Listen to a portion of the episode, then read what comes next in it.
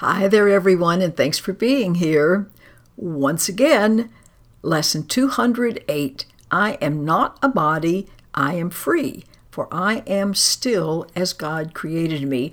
Nothing that I've done at my little ego mind level has any power or substance whatsoever to change that fact. So now our specific lesson for the day is the peace of God is shining in me now. I am an eternal presence, and the peace of God or the peace of love is the core of my being. Peace is not something I have, it's something I am. And so naturally, what I am permeates everything about me.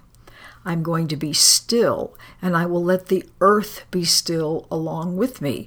It keeps reiterating over and over again whatever I am and whatever my experience of a world is are always exactly the same. So, of course, as I become still and quiet, the earth is going to be still and quiet in my experience as well.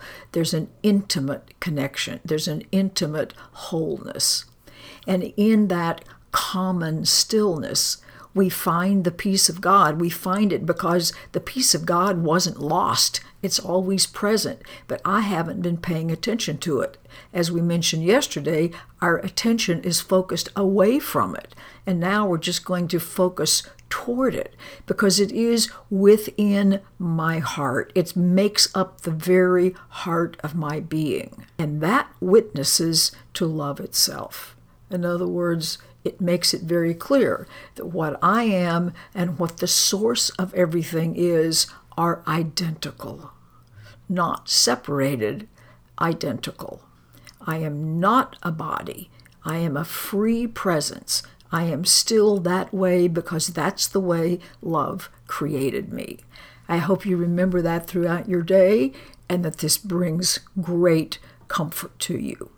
I look forward to your being back tomorrow. Goodbye for now.